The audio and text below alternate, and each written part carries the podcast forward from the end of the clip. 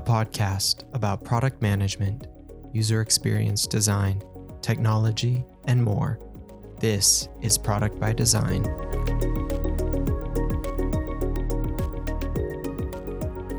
All right, welcome back to another episode of Product by Design. I am Kyle Evans, and this week, uh, super excited because we have with us Jens Goetzmann, and we are we are super excited to be talking with uh, Jens today, who is a, a longtime product manager, and he has been writing a lot about product management, and we will we'll dive into a little bit about that and his background in just a second. But first off, it's great to have you. Welcome to welcome to the podcast, Jens. Thanks for having me.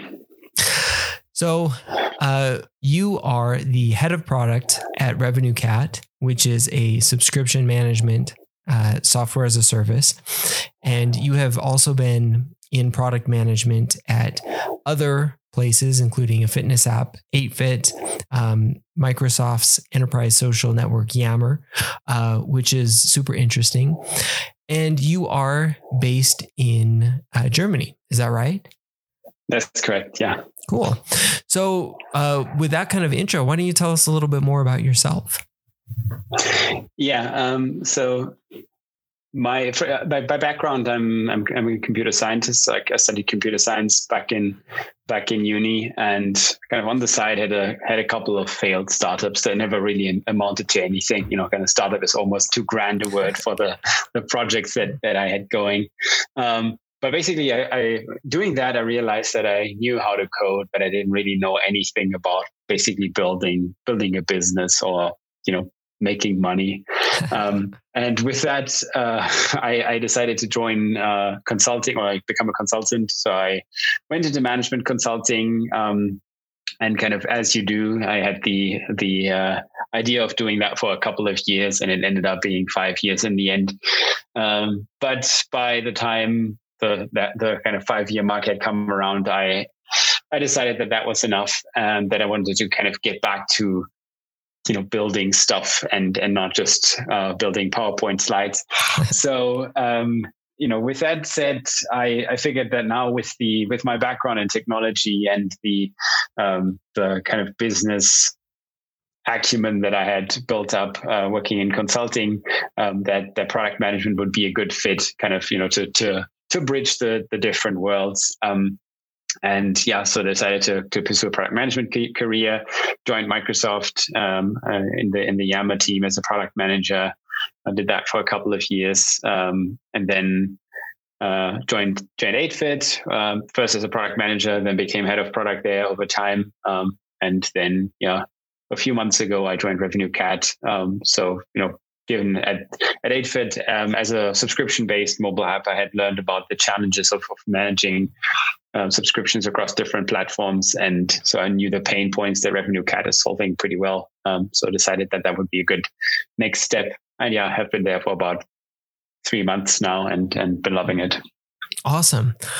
Um, that is super fascinating. So, uh, stepping back just a little bit, were you exposed kind of in your early stages in the consulting world to to product management, um, or did that come in some other way? I'm just interested because it feels like all of us come into product management in just some some interesting way, and you know either find out about it or kind of stumble into it. And so, were you exposed to it in some way, or you know find out about it and and it just kind of caught your interest and you were able to kind of move into it? I think that's a great question, and I like I I honestly don't know the exact answer. So I mean, I was um, in my last year of consulting, I was in San Francisco, so I was already mm-hmm. kind of somewhat embedded in the in the tech world, yeah. knew lots of people in the tech world, and um, and so i mean i, I did some consulting um, also in my last couple of years for for tech uh, company clients but it wasn't really like directly working with the with kind of product development. So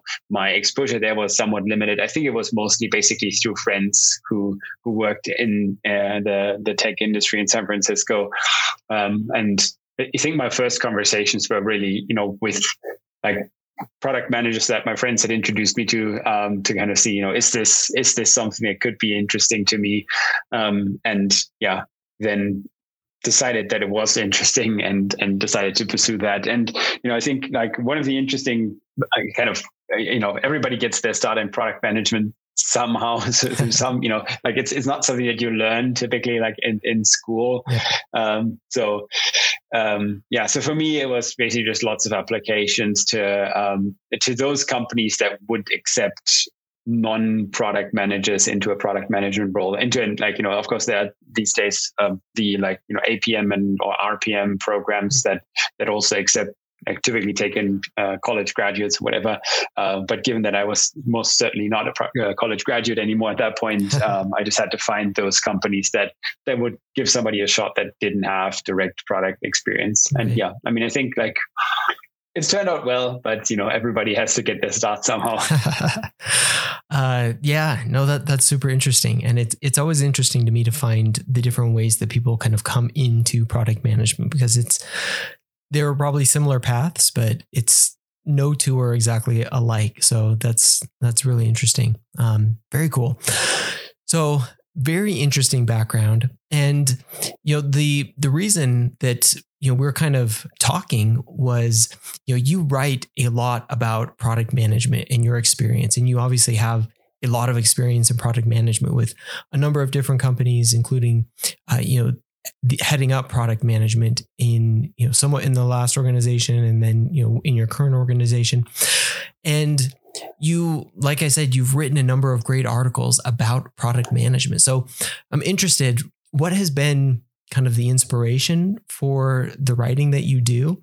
And what kind of got you started in writing those articles? Yeah so i mean i think in general like i've i've always been interested in kind of I guess sharing and educating, um, you know, from like for, for a very long time. So, you know, back in, uh, back in uni, I, I kind of taught some like, you know, HTML classes and stuff like that. Also worked as a teaching assistant for a while. So I, I you know, I guess just kind of sharing my, uh, my knowledge is something that I've, uh, that I've always been interested in and um, over the years i've had a kind of i think a couple of failed blog attempts um, you know about different topics that i didn't stick with for longer than a year or whatever. So you know they're, they're kind of now I've been writing about product management essentially ever almost ever since I became a product manager. And you know, what really got me started was that you know I joined Yammer in product management, and one of the I think one of the first articles that I uh, one of the first like you know posts that I ever wrote was about the product teardowns that we used to do at Yammer. Um, and you know, interestingly, it's, it's still like one of my most read articles. You know, even though it's now five years old, but it keeps you know keeps getting more and more reads. Um, so um, you know how that came about was really that you know this was this like weekly kind of ceremony that we had where we you know every friday afternoon we would sit together as the entire product management team and also you know some designers and user researchers um, um, and just like look at any new product that was interesting and just kind of play with it try and understand how, why it was built the way that it was built. Uh, you know, try and understand the strategy behind it. Um, think about what we liked and what we didn't like, and kind of also then how we might apply some of these learnings to um, to Yammer, so through the product that we were working on. And so when I joined, uh, this kind of uh, regular meeting had, had somewhat kind of yeah fallen asleep, so I wasn't really done every week. And, you know, basically, I think my, my manager said, Hey, you know, we have this meeting. It's, it's, it's not really working. We need somebody to basically just run it every week. And I think, you know, she said, oh, I think it's, it could, it could be good if you did that and owned that and, you know, just have something to kind of run that's, that's very low. Um, you know, you don't have to have a great deal of knowledge. You just have to like make make sure you organize it and show up and, and have, have something to discuss every week.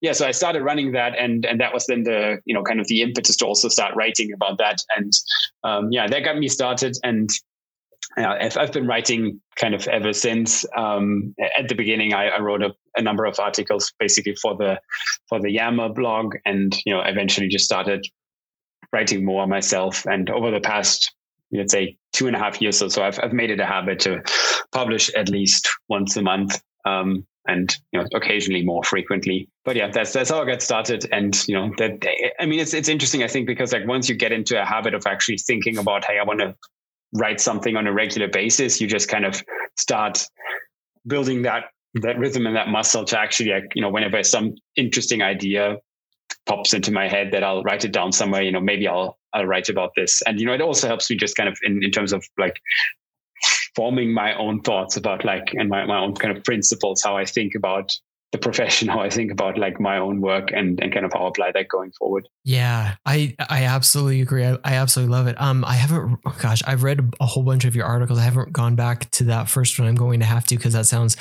one I love the idea of just doing a product teardown. Now, you, you were doing them with just other people's products, not just internal products, but just you take anything interesting and just say, let's yeah. let's look at this. I love that idea. So, in your writing, you, mentioned you know it's helped you clarify and some of your ideas and some of your thinking. Has that been you know, and as well as just share uh, you know some of the things that you've been learning has that been some of the main benefits to you or have you found other benefits to to writing regularly as well? Yeah i mean i think it like to me it's i mean I, you know i guess there's a there's a couple of benefits there. Uh, one is just you know the kind of increased awareness um, that you kind of bring if you think about like how might i actually write about this? And then also you know to some extent like writing is also a fu- forcing function to actually like formalize some of the thoughts and and and principles and you know see some of the gaps as well in your thinking when you actually write things down. Um, so i think you know that's that, that's certainly uh, that's certainly one of the aspects. And i think there yeah i mean it just also kind of expands your horizon um, to you know keep thinking of what are other things, what are other other aspects that I haven't really uh, touched on in my writing that that could be interesting as well. Um, and then I guess the the side benefit, but that's really not what I I would say is the main benefit for me is um, that it kind of builds builds maybe a bit of a personal brand. I guess um, you know, I mean, otherwise I probably would not be on this podcast today. Um, but also, I mean, I guess another benefit, even though I don't necessarily um, you know that's it's not a benefit for me but you know I, I feel good if people read it and it resonates with them and they learn something from it they take something away from it. So i mean that's that's certainly a benefit as uh, as well even though you know i don't i don't always uh like learn about that right? Like i mean i hope like from just from the number of reads that some of the articles get i hope that some people are getting something or taking something away from them. Um, but you know i don't i don't always personally experience that yeah yeah i i, I think you're exactly right uh, I, I used to work for uh, a, a couple of former Amazon executives. And so that was a huge thing for them was writing out ideas and writing out your thoughts. And uh, it really, it exposes a lot of holes in your thinking uh, that you could just in talking about them kind of, I don't want to say paper over, but you could kind of gloss over if you're just talking or or you're just thinking about it. But when you have to actually write it out, you find that you either know something or you don't because you have to put it actually down on paper or on the screen. And so you it, it, it, like you said, it's a forcing function to show that you have a handle on it or you don't, and you have to make sure your your thinking is very clear and concise and things like that. So that's super interesting. I love I love it. So diving into some of your uh, your articles that you've written is that I guess I'll ask first is there is there a favorite that you have you mentioned the the one that you wrote early on about the product teardowns which uh, sounds super interesting but is there is there something you've written that you just you that stands out as a favorite or you look back on and you're like yeah I just I I love that one I nailed it uh, I, I, am not sure. Like, I mean, I think so. So one thing that, that I think is interesting is that I definitely can still not tell what articles are going to do well and which ones aren't. You know, sometimes it's it's very surprising ones um, that you know collect a lot of visits, a lot of reads, and maybe it's because nobody has written about that in exactly the same way, or maybe I don't know for some like. Uh, for some reason, it's ended up on the top of a Google search or something. I don't know. So here's like one example of, of one that I didn't think was the, like the most insightful thing uh, in the world or whatever that, that did quite pretty well, which is um, I wrote an article on how to set up a product organization. Um, so, you know, that one did really well. And, you know, I, I, definitely wouldn't say it's one of my favorite articles, but, you know, it's, it's just kind of one that, that has, uh, has been rather successful. I think maybe the one that I'm still kind of proud of and it has a funny background story as well like not funny but like interesting background story as well is is one uh, that's called how to uh, how to build a product roadmap Um, and here the interesting the interesting backstory is I wrote this at a t- at a time when I was you know kind of interviewing for some jobs. In the end, like I didn't actually end up changing jobs, but I had some job interviews, and that was one of the questions that somebody asked me, and I didn't really have a great answer, but it just kind of I mean, like, you know, of, of course I had some answer, but it wasn't great or like, you know, really formalized or whatever, or um, really thought through end to end. So that question kept nagging at me. So then I was like, okay, I actually should write down like how what do I think should be like the ideal process for for for creating a product roadmap that isn't just a list of features, right? But that is actually uh, you know focus on outcomes instead of outputs, but that still kind of makes sense and and everything. And I, I think I've like then started building on that idea more. And I mean, you know, I guess that's often the case with with uh, people who write about product management that they have certain themes that they kind of expand on over time. And you know, certainly, I think like road mapping, prioritization is one of the areas that I've just been thinking a lot about, and um, you know, where I've had several, you know, several articles that kind of kept expanding on the same idea. Um, but yeah, I don't think I have a single favorite article. Um, yeah, they're, they're, they're all my, they're, they're all my like children, the, the, the written kind. So yeah. Oh, um, I, I think that's funny. Um, I, so I, I, I too enjoy writing a bunch, and you hit on a couple of things that probably anybody who writes acknowledges as well. In that one, sometimes you just write because you you need to and you want to. And I found that like uh, it's just sometimes it's just cathartic and I just you just write because you just want to. And then it some of that ends up doing like really you put it out there and for no other reason than you just like needed to think through something and you write it and it really resonates with with other people. And like wow that didn't expect that. And then some things like you you really you can write something you're like man this just it's really resonating with me. And and you put it out there and it's just you're the person who it really resonates with. And and it you know it maybe it's the timing or or just whatever other reason but it, it's just it, it doesn't end up being like the hit article or the hit post that you think it might be. And it's just interesting to kind of see that variation across across time and across different themes and articles and that it's hard to predict what exactly is going to resonate with other people especially in product management articles. But anyway and I think the interesting thing there to me is that that is like such a good parallel to product management or like product development work in general. You know, like um, you can do a lot of kind of upfront thinking and, and theorizing and hypothesizing, but you know, sometimes the the the your pet feature that you really loved that you built and you know then you measure it and oh adoption is low. It didn't actually move the metrics the way that you wanted it to. Uh, people are confused about it and it looked so great in your own head and I'm the prototype and you really still think it's the best things in sliced bread but you know in the end adoption is is is poor or whatever right? So i think you know to me uh, that's actually one of the, the, the things that i find so interesting is that you know it's you know both writing and product development is kind of a creative endeavor right? And and any creative endeavor you get better at with with practice, uh, but also just with the, the, number of shots that you take, kind of. And you know, some of the shots will end up missing in in both of the uh, you know both writing and yeah. uh, and and product development. And you know, there's I mean, of course, you can like minimize the risks, um, but you know, sometimes still things will will fail. Yeah. Yep. Yeah, no, that's that's exactly right. Those those two things are very very similar in, in a number of different ways. All right. So talking about you know some of your articles specifically i, I want to dive into a couple of the different topics that you've written about. And one of them was working with engineers. Um, you know working with engineers as product managers and, and product teams is probably one of the most important things that we do. And it's something that you wrote about. So at a high level you know what is or what are some of the things that you wish you knew um, you know coming into product management about working with engineers and engineering teams uh, before you started? And, and maybe what are some of the things that you've learned in working as a product manager with engineers? Yeah so I'll, I'll kind of you know without walking through like the exact points that i made in the article I'll, I'll kind of maybe try to pull it up um, a level. I think one of the things in general is that as a product manager, you should really try and think of engineers as your your partners in the process, kind of end to end.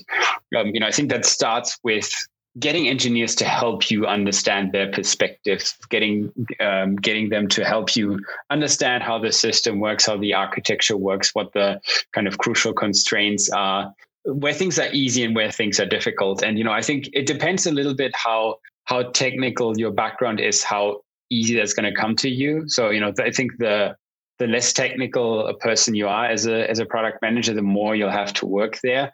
Um, However, I think in general, that's getting engineers to basically tell you about their world and tell you about the, the constraints that they face and the, the challenges they face and kind of the battles they fight. Um, you know, I think that's that's just something that that I think is is very good advice and definitely something where I in the beginning was a little bit too much like I should know this stuff and I, I you know basically that's never the case. I mean, you should never feel bad about just you know getting an engineer to sit you like sit down with you and just talk you through some of the most you know what what is difficult about their job and what isn't difficult and like what how does the system work um, another thing about treating them as partners and i think that's something that i still like to this day i would say that i'm still working on is how to get engineers involved very early in in really the you know not just the what are we building, but why are we building it? Um, you know, getting them exposed to customers, getting them exposed to the real problems that you're solving. Um, I think it's you know it's definitely one of the things where over time I've come to realize and, and, appreciate the importance of that for a variety of reasons. I mean, you know, for one thing, motivation wise, it's just, you know, much easier to motivate yourself if you know that you're actually solving problems for somebody rather than just kind of making code work. But also, you know, all the micro decisions that you take, um, you know, as an engineer, you know you're not just kind of making big decisions about the the product that you know maybe as a product manager you you basically can dictate if you're if you're not like partnering with engineering. But you know there's there's many micro decisions that a, an engineer will take kind of any given day. And if they really understand why what you're doing and why you're doing it and how this how this relates to the problem that the the customer has in the end and then they can make better decisions for every single like micro decision that they take. So you know that's that's certainly something where and you know the, it's, it's not without challenges. It's, it's, like easy to say that but it's not without challenges because of, of course the weight of product work early in the in um, in the in the phase of any given project or, or mission or feature or whatever uh, is of course higher. And you know perhaps an engineer still working on the last things last thing. So like pulling them out of that into the product discovery can you know can sometimes be tricky. But but yeah it's it's certainly one of the things where i think you know it's it's hard to learn but it's really really important to learn to how to do that well. And i think ideally you know you do that by just finding engineers that you can partner with really well and that you can just bounce ideas off um, uh, you know one another and yeah, I think you know those are maybe some of the like higher level um, higher level topics. Oh yeah, maybe one other topic to mention, and you know that's something that's kind of interesting because it differs from from company to company. Is really understanding the development process and what your role as a product manager is in it, and it really depends from company to company. I mean, the development process change might change from company to company, but also the role of the product manager. You know, for example, how much how much of a project manager is the product manager supposed to be? Uh, and you know, in some companies, you know, product managers do a lot of project management of you know writing writing tasks and making sure that uh, nobody is blocked and and whatever. And in others, you know, they that is all done by senior engineers, engineering managers. So it really depends. But you know, that's that's certainly something where having a good understanding of that and but also you know helping improve the processes where you can i think is is is really important. Yeah you have t- you've touched on so many great points that i think are just absolutely spot on. Uh, understanding like really understanding the engineers and like the development team and what is like what's the process? What are the pain points? And you know what the technical like what the tech stack is and just how things work. I, I you brought up the point of like as as product managers i think often we feel like we should understand everything and it can be really difficult to ask questions but it is so important to just come into things and understand that you can't know everything and you shouldn't know everything and probably nobody expects you to under understand everything. And if they do you know that's probably just a misplaced expectation.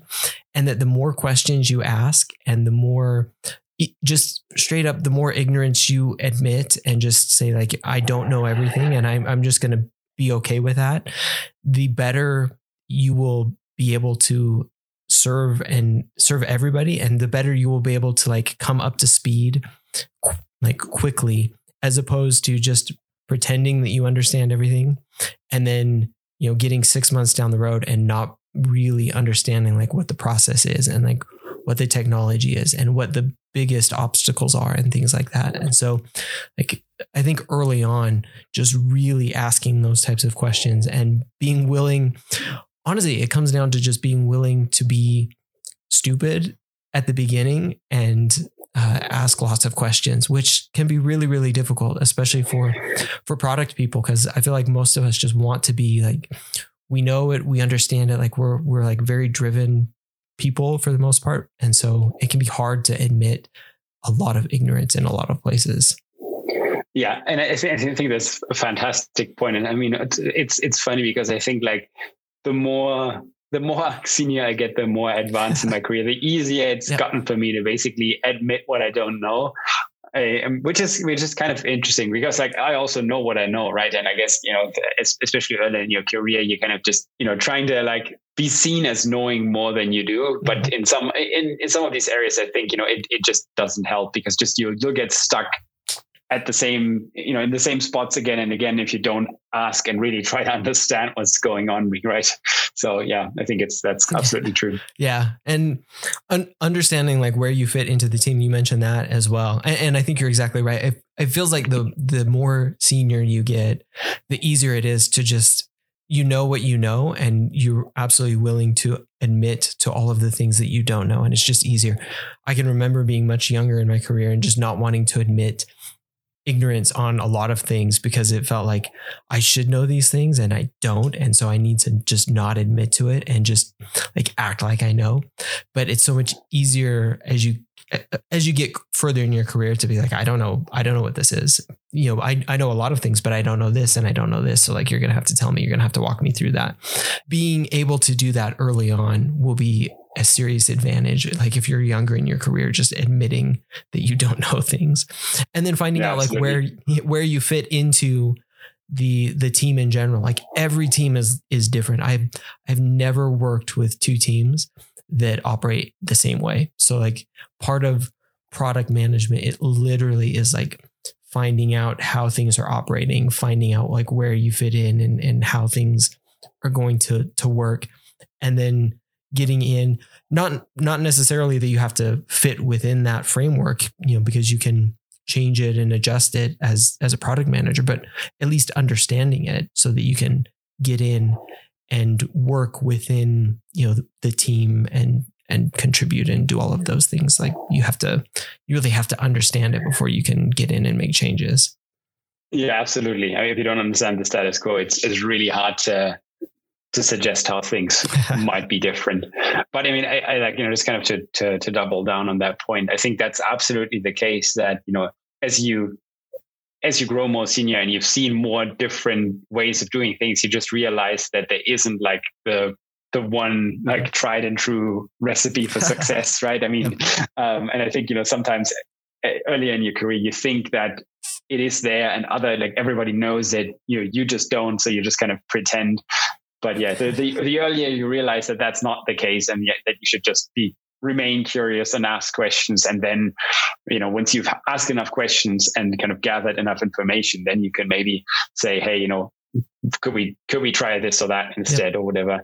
Yeah. And then you you touched on what what i think is just a, a super important point is uh, making sure that get you get engineers and the engineering team involved in understanding the why. So you as a product manager understand them and you get the engineering team understanding the the customers and understanding what you're doing and understanding why they are doing the things because you literally can't as a product manager dictate every decision and and engineers will be making tons of decisions throughout like the product and throughout the development and if they don't understand the reason that they're building something, they they won't necessarily make a bad decision, but they may not make the decision that is best for the product just simply because they don't have the full context. And so making sure that they do have that full context is such a huge part of product management, not only so that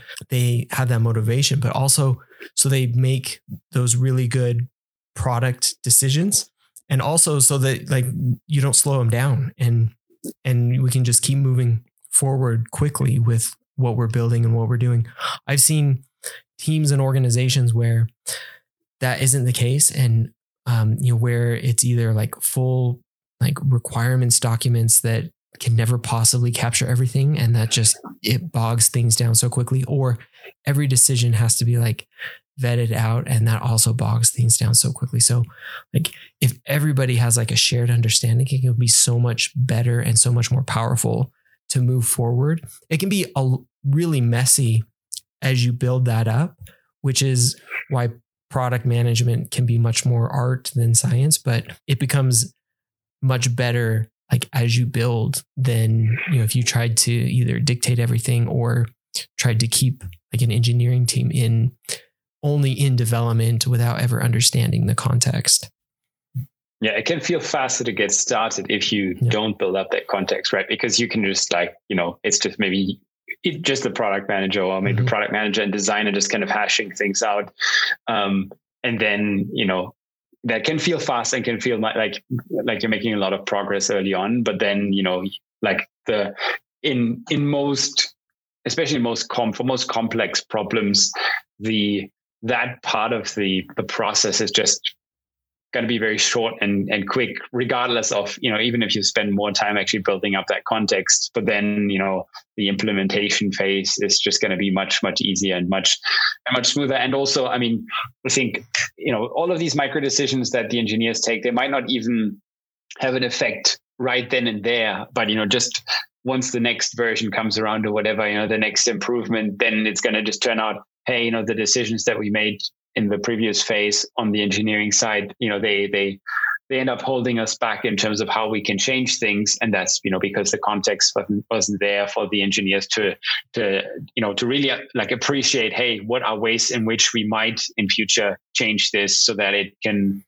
you know cover additional use cases that um, that our customers might have or whatever you know additional adjacent problems. Whereas if the if the engineers were involved and and heard customers talk about their problems, you know, they can probably envision that themselves. Hey, you know, it might be cool if in the end, you know, like as a future version, we might be able to add this or that. So I'll build the the code and the architecture in a way that's going to make that possible, right? And you know, those are things that typically you don't even see as a product manager. Like you're not you're, you're not going to be there for every single like architectural decision on the technical side. Um, so yeah, that's that's I think what what makes this so crucial. Yeah. Yeah. No, that's exactly right. It's so so important. You you wrote a little bit about this too. Well, you you wrote quite a bit about um, you know, kind of the the discomfort of a great product team and how we we kind of manage the the being able to have these kind of discussions and debates and and work uh, because it can be you know we've been talking about like as we get started, it can be kind of messy and uh, it's a lot of gray area and things like that. Um, you know, what what experiences have you had in you know some of that uh, managing the discomfort of of a really great product team as as we start to get in and have lots of ideas and um, you know manage that uh, all of the, I guess the confluence of things kind of coming together as we start to get ready to build you know a great product um, you know what has been your experience in that area yeah, I mean, let me kind of maybe uh, start by um, you know giving a little bit of background there. So, so the this the, the article about the discomfort of a great product team was inspired by one of my like my favorite articles that I've that I've ever read. Um, you know about diversity um, and how diverse teams feel less comfortable, and, and that's why they perform better. And the the insight there is, you know, and of course, like the, the angle of that particular article was about really diversity and inclusion and why it's important. Um, but I think there's just so many takeaways from that that it's, you know, just being in the comfort zone and being comfortable around each other as a team and, and you know, not not experiencing any discomfort is not a sign of a high performing team. You know, I mean, there should be, of course, there should be psychological safety and you should still feel, you know, trust and and and and that as a team. So you know, it's it's not about like a um, a toxic environment, but there should be a healthy level of disagreement, of discussion, of debate. And, you know, that can sometimes feel uncomfortable, right? And, you know, there should be sometimes decisions where, you know, not everybody is going to be exactly happy with the decision that was taken. So, because otherwise, you know, it means that either everybody has just kind of completely tuned out and somebody is just making the decisions everybody else just doesn't, doesn't care anymore right i mean that's not a great situation to be in or everybody just thinks completely alike in which case you're probably um, not considering all the options not considering all the perspectives you know kind of just too you know uh, just kind of falling prey to group think which is also not a not a great situation. So i guess the, the question is um, how do you establish that the, uh, the, a team in which you have that that kind of healthy level of discomfort. Oh yeah, one other aspect that I wanted to add, to add there is of course that every growth comes with with you know with discomfort. You know, growing means going out of your comfort zone, doing something that's not comfortable. And I think that's the same thing as a team. Like you grow if something is hard, if something you know there's there's something where um, it doesn't feel always feel great in the moment and of course like the there's a healthy balance right like if it's if you um if it feels too uncomfortable then people might just withdraw yeah. um, from the process altogether or from the team altogether so i think how do i think about this and, and also what would have my experience has been there i mean i think my my experience has been like the the greatest performing teams that I've been a part of were the ones where people were super engaged and also had like really heated debates about about stuff. But then in the end, you know, we're all happy to just kind of move move together, move forward together. So I think basically creating that trust base um, and creating that that basis of psychological safety is really important. And it's of course not something that any product manager can do on their own. I mean it's you know it, it has to do with the culture of the company. It has to do with the uh, the leadership of the team or that's kind of you know the, the respective functional leaders or whatever. So you know um, but of course everybody on the team is also responsible for that. And i think um, product managers, even though they're not often technically managing anyone on the on their team, they they you know product management is still a leadership position uh, in a way, and uh, requires leadership characteristics. So you're you're certainly one that can um, that can help establish that. So I think that's you know that's one of the aspects that I definitely would always think about is how do I make sure that I create that level of psychological safety and trust on the team, and, all, and then also how do I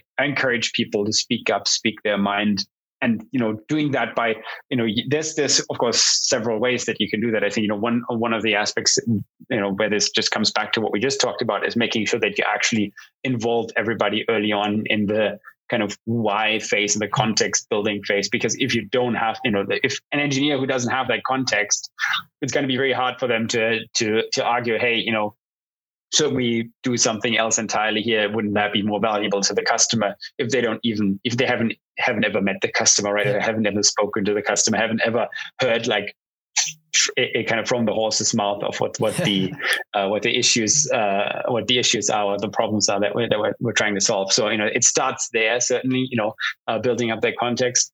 Um, so you know, that's that's often something that as a product manager you can really help encourage. You know, just by making sure that you will you to bring people in early in the process, bring them along as you're doing uh, kind of customer discovery, customer conversations.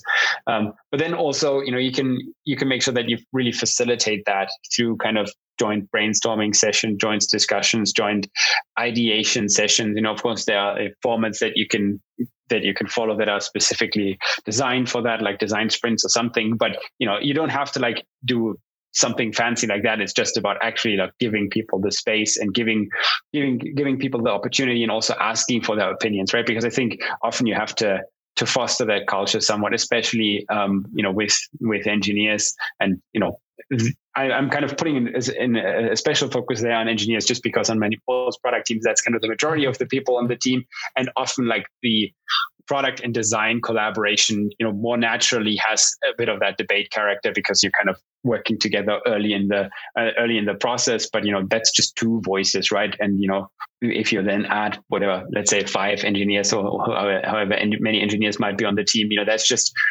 more perspectives, more different ways of looking at the problem. Um, and yeah, that in the end can lead to more debate and lead to more discomfort, but that then leads to better results because you've you've actually now taken in more perspectives, taken in more uh, different viewpoints, more opinions, um, and in the end, the like synthesis or whatever path forward you decide on will be better for that just because you've you know you've kind of tried out more more different options. Um, so yeah that you know like again it actually like dovetails very nicely with the discussion on engineers that we had earlier yeah, it's it feels like it slows you down. It feels like it makes things harder. It feels like there's more disagreements, and you could just avoid them by you know streamlining things a little bit. But you know the the streamlined process in this case is not always the better one, or, or actually very often it's going to be the the worst one, right? And to me, you know, one of the things there, you know, and again, like that touches on another thing that we said earlier about you know trying more different, like you know, trying out many, like having many shots on goal, essentially, because you know that some of them will miss, and if you generate more ideas, if you take in more uh, more perspectives, more opinions, the that you just multiply the chances of one of them being you know actually workable in the end and actually delivering the the value that you uh, that you are hoping for. So yeah, that's kind of to me the benefit, even though it might feel messy, it might feel discomfortable, it might feel um, yeah, it might feel like you're just kind of wasting energy but in the end the energy is not going to be wasted because you know the payoffs are just kind of delayed yeah. I I absolutely agree. I, I I love all of that. Putting in, especially the work up front, where it it gets really messy, and anybody who's been through that process like a number of times knows that it is it can be super messy in especially in that discovery area where you're trying to get to what is the right thing how do we go about it in the right way and and how do we bring all of these different especially bringing different viewpoints in it can feel chaotic even when you know you start to bring in a whole bunch of people to the point where it gets it gets really uncomfortable. You have that like you mentioned the discomfort of a a good product team because hopefully you have multiple voices and perspectives coming in from different ways saying you know have we thought about this or this or doing it this way? And i mean the comfortable way is to come at it like you said with just like one or two people saying this is the way we're going to do it and here it is and then you hand it off and then engineering team builds it and that sort of thing. And that's a way to get either like bad or mediocre products and experiences. But like going through the messy process of incorporating all of these different perspectives and and thoughts into it is probably a slower and messier way up front but then allows you to be much faster and create something much better because you don't get a little bit down the road and think, oh no, have we, why didn't we think of this thing? Or, you know, we didn't, we didn't fully consider this other way or this other perspective. And now we have to go back, or now we have to just not do it this other way that might have been better because we didn't think about it and that sort of thing. So, I I love everything that you said. I, I think dealing with the discomfort and just understanding that creating something good is going to be uncomfortable, um, especially in the beginning, but it gets you a much, much better experience, and much, much better product in the end. Yeah, I think like one of the, you know, just kind of to add to that, I think one of the reasons that this early discussion with more people can be so messy is that the problems are messy and the world is messy, right? And you're, if you're just kind of abstracting away or like simplifying some, I mean, of course, like in the end, you'll have to have some abstraction and some simplification. Um, but if you simplify too early or kind of too early on, um, disregard some of that complexity and just kind of completely cut it off from the, uh, you know, from the whatever you're building, um, then chances are you've kind of hidden away some of the complexity that that was actually important to consider. And you know that's the so this mess that's that's there that's present in the real world if you bring that into the the early discovery phase you know then hopefully um, you know you'll find a an abstraction or simplification later on that that more accurately re- represents or uh, you know that that that mess that's that's present in the real world and and more accurately solves for that.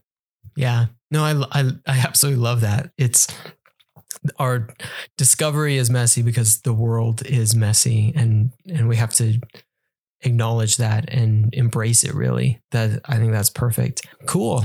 I wanted to touch on uh, one other article that you wrote on risk management and how product management really is fundamentally about risk management and on a couple different aspects of risk management. But tell tell us a little bit more about how product management really is about risk management from from your perspective. Yeah.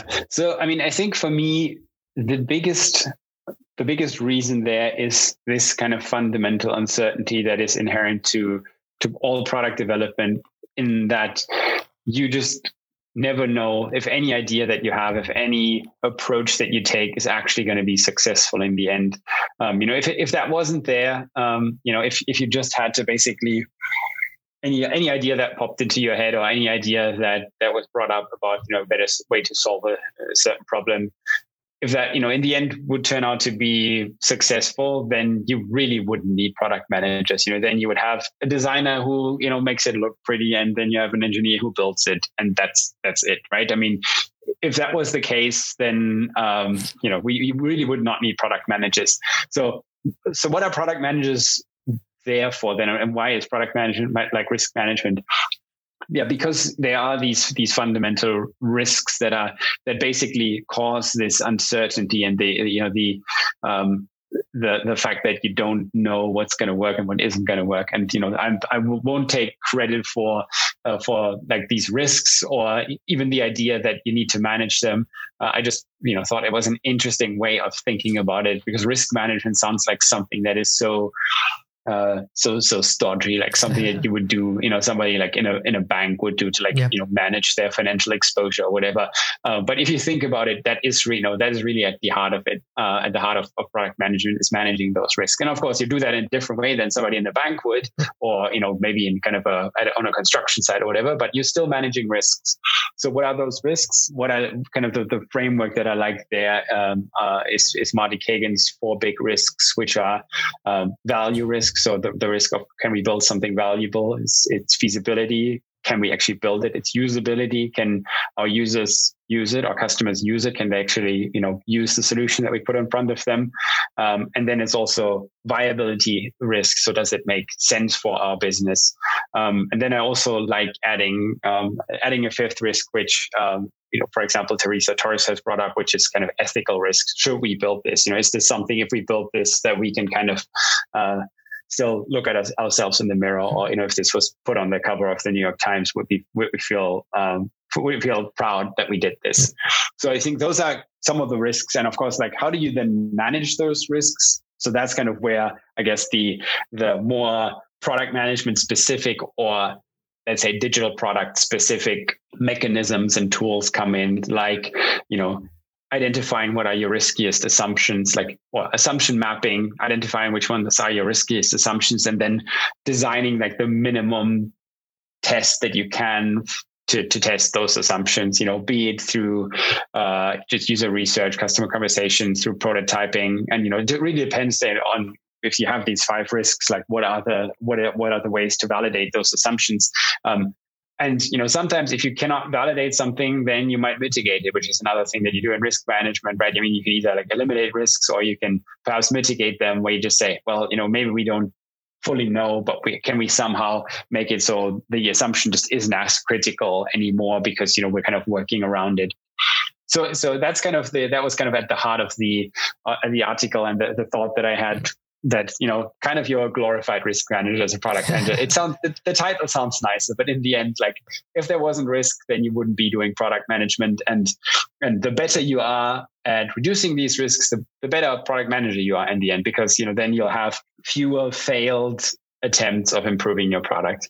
Um, i think you know that's to me is, is another i guess maybe corollary to this that some people who come into product management think that the best product managers are the ones that have the best ideas and you know that you kind of have have product sense in the in the sense of hey you know i i can I have all of these brilliant ideas how to make the product better. But in the end, like for me, you know, I always say ideas are dime a dozen. You know, there's I have not worked on any product where there wasn't um, an, an, abundance of ideas for how to um, how to improve the product. And the problem is always how do you know which ones are the good ones and how do you basically validate that quickly? Because in the end like even very smart people um, that know the product that have great product sense can disagree on which ones are the most promising ones. So um, basically making sure that you have some way of, of learning that quickly and, and also prioritizing which ones to test. Um, you know that that is what great product management is about. It's not about having the best ideas. Yeah, I, I, think you've absolutely nailed it. I love the summation of product management, where if if if everything was a sure thing, like really product management would be pointless. Like we you wouldn't need product management at all. And it's not like you said, it's not about just the ideas because I think all of us probably have an idea backlog that stretches, you know, beyond anything that we could ever accomplish uh, as far as what we want to do with our products and and frankly probably the companies that we work for and maybe even the side things that we want to do. Like the ideas are there.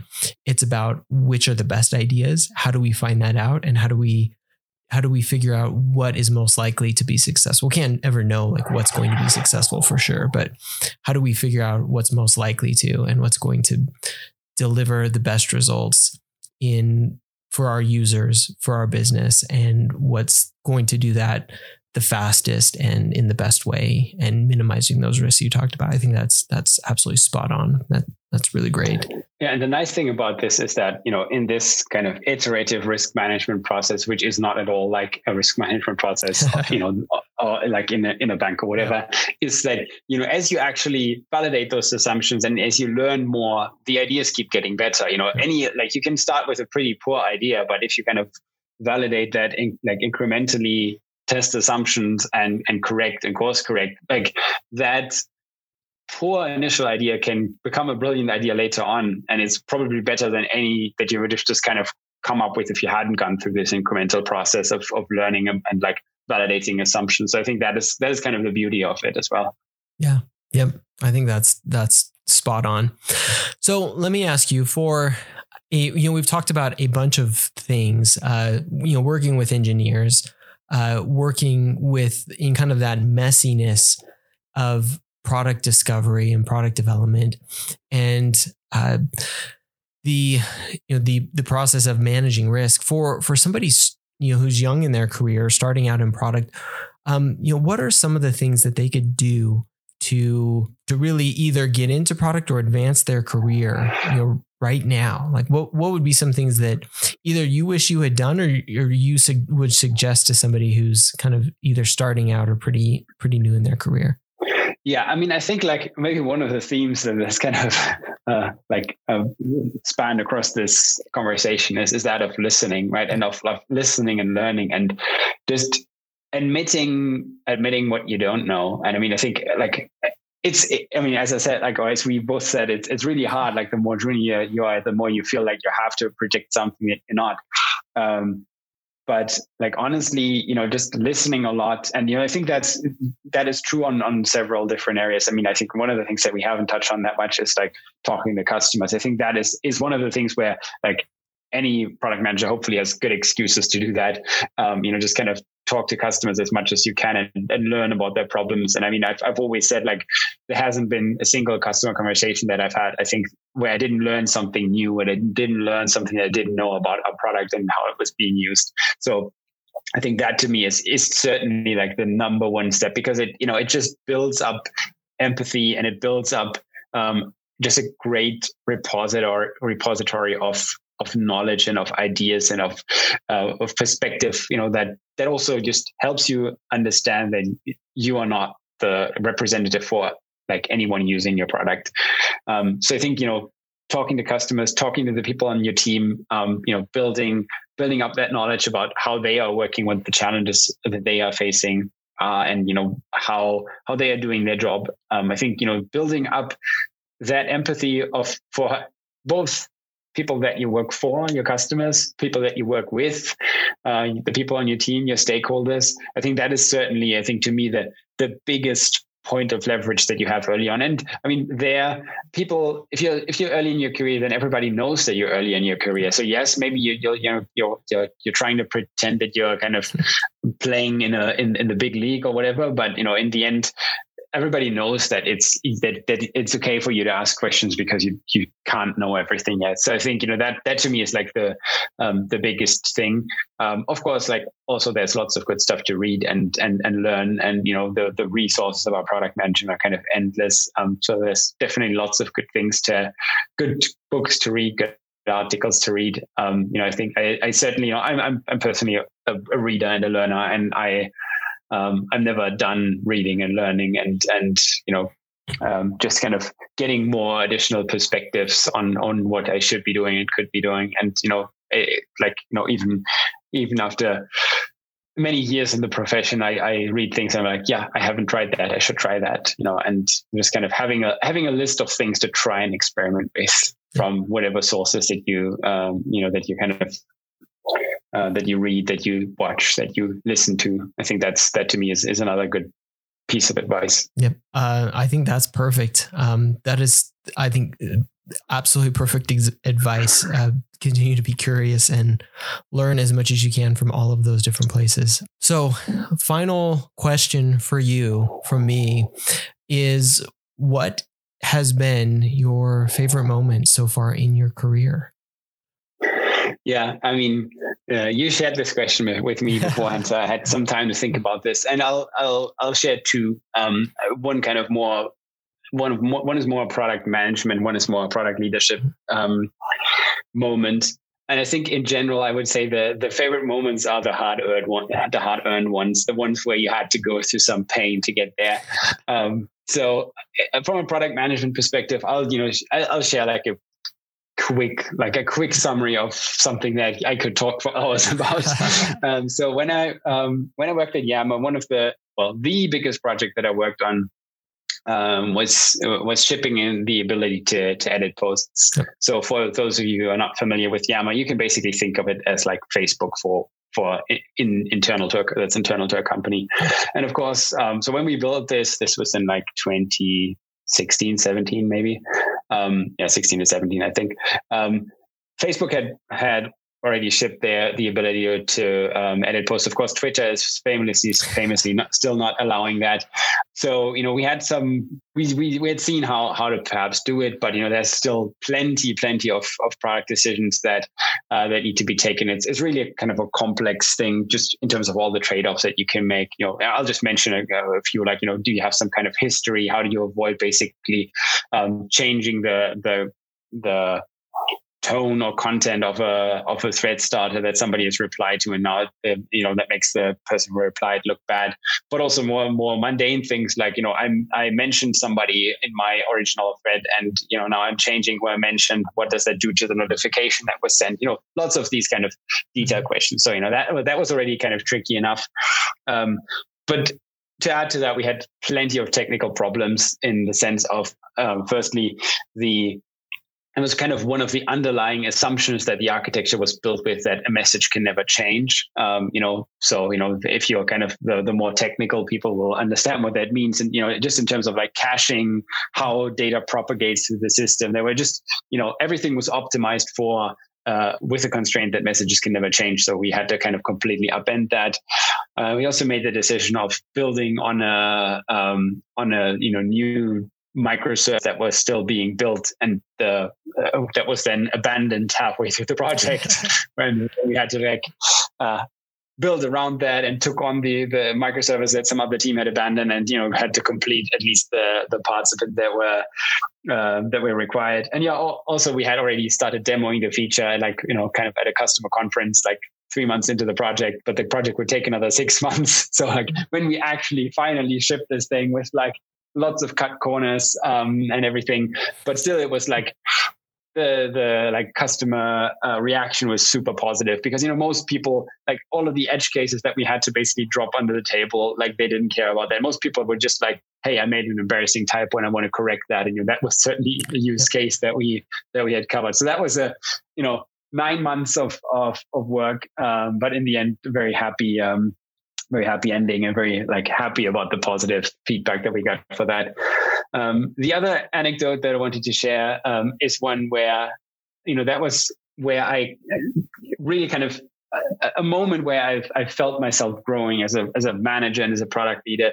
So there we had a um, we, we had a well, this was when I was at 8fit. We had a, a project that was, you know, somewhat challenging. There was an um, an engineer working direct, to, together directly with a designer, um, exploring some um, some new direction. You know, it doesn't really matter what the what the exact problem there was, uh, but there, you know, there it seemed like there was not really alignment. The designer was doing like exploring a different direction than the engineer, and they weren't really working together. And you know, it was it was a a, a big mess. And you know, I was head of product. I wasn't really involved, but it was kind of like the project was there, and I was trying to like you know see if I can get them aligned. It wasn't working, um, and I didn't really have the capacity to to think about it.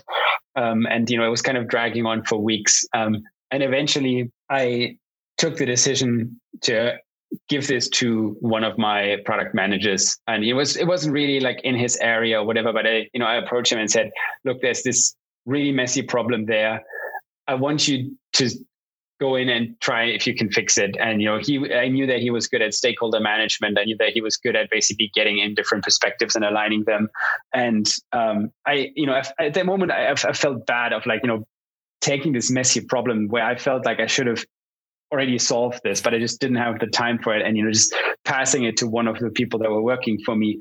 Um, but you know this this kind of delegation of uh, it, it, it like you know just a, a few weeks later the whole problem was resolved and i was talking to the person that i had given this problem to and he was he, he told me you know this it felt really scary and difficult at the beginning but i also felt like you know if it felt great to resolve it and also felt like you know the trust that was put in me to to take this messy thing that's kind of off the rails and and putting it back on track uh, was great. And you know that just felt so good for me as a as a manager as a leader that hey you know this actually it helped in the end it helped everyone involved. It helped me because i you know I just didn't have the capacity to solve it.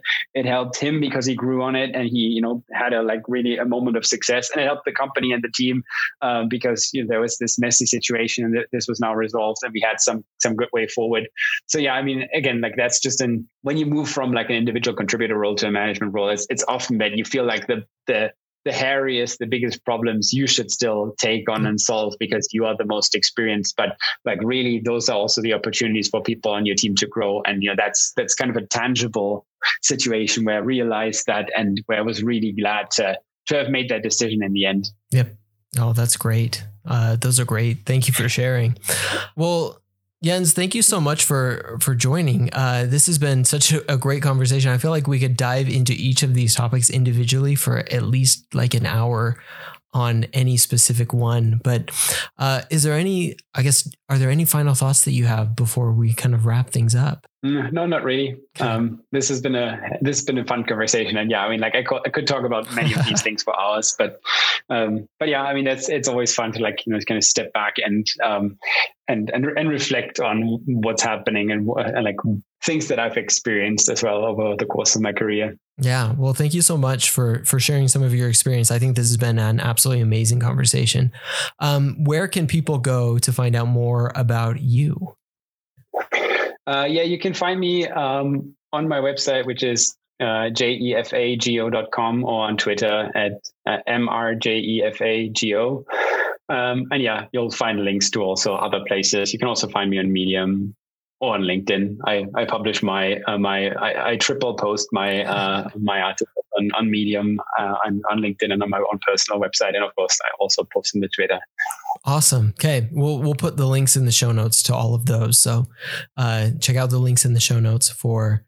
Uh, all of the different places and again you know thank you so much for for joining and before we go i don't know if you have any uh, we usually end with a, a, shout out or a gripe for for something that you've been using any products. I don't know if you have any shout outs or gripes on stuff that you have uh, absolutely. Okay. So, absolutely. So i mean i think like the the one that immediately came came to mind is uh, what i'm wearing in my ears right now my uh, my airpods which i really have a love hate relationship with because i mean i love them in the fact that you know they are a really well designed product. Um, and yeah, I mean, I, I don't think I could, could kind of live without them anymore. But I also really do not understand how Apple could have made the kind of auto connection functionality so bad. It like continuously um, switches to the wrong device.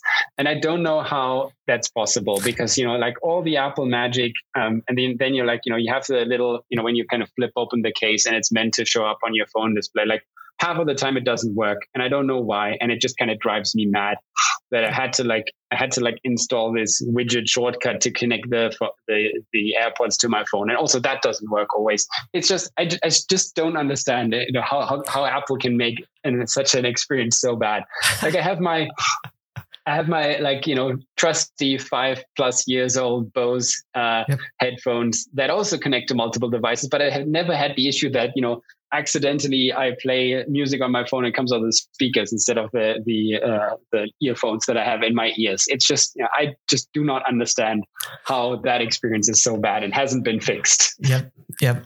No, totally, totally hear that. Uh, I, I have the same complaint. I don't even rely on my Apple AirPods as much as most people do, um, but I I have the same issue. So, um, totally, totally agree.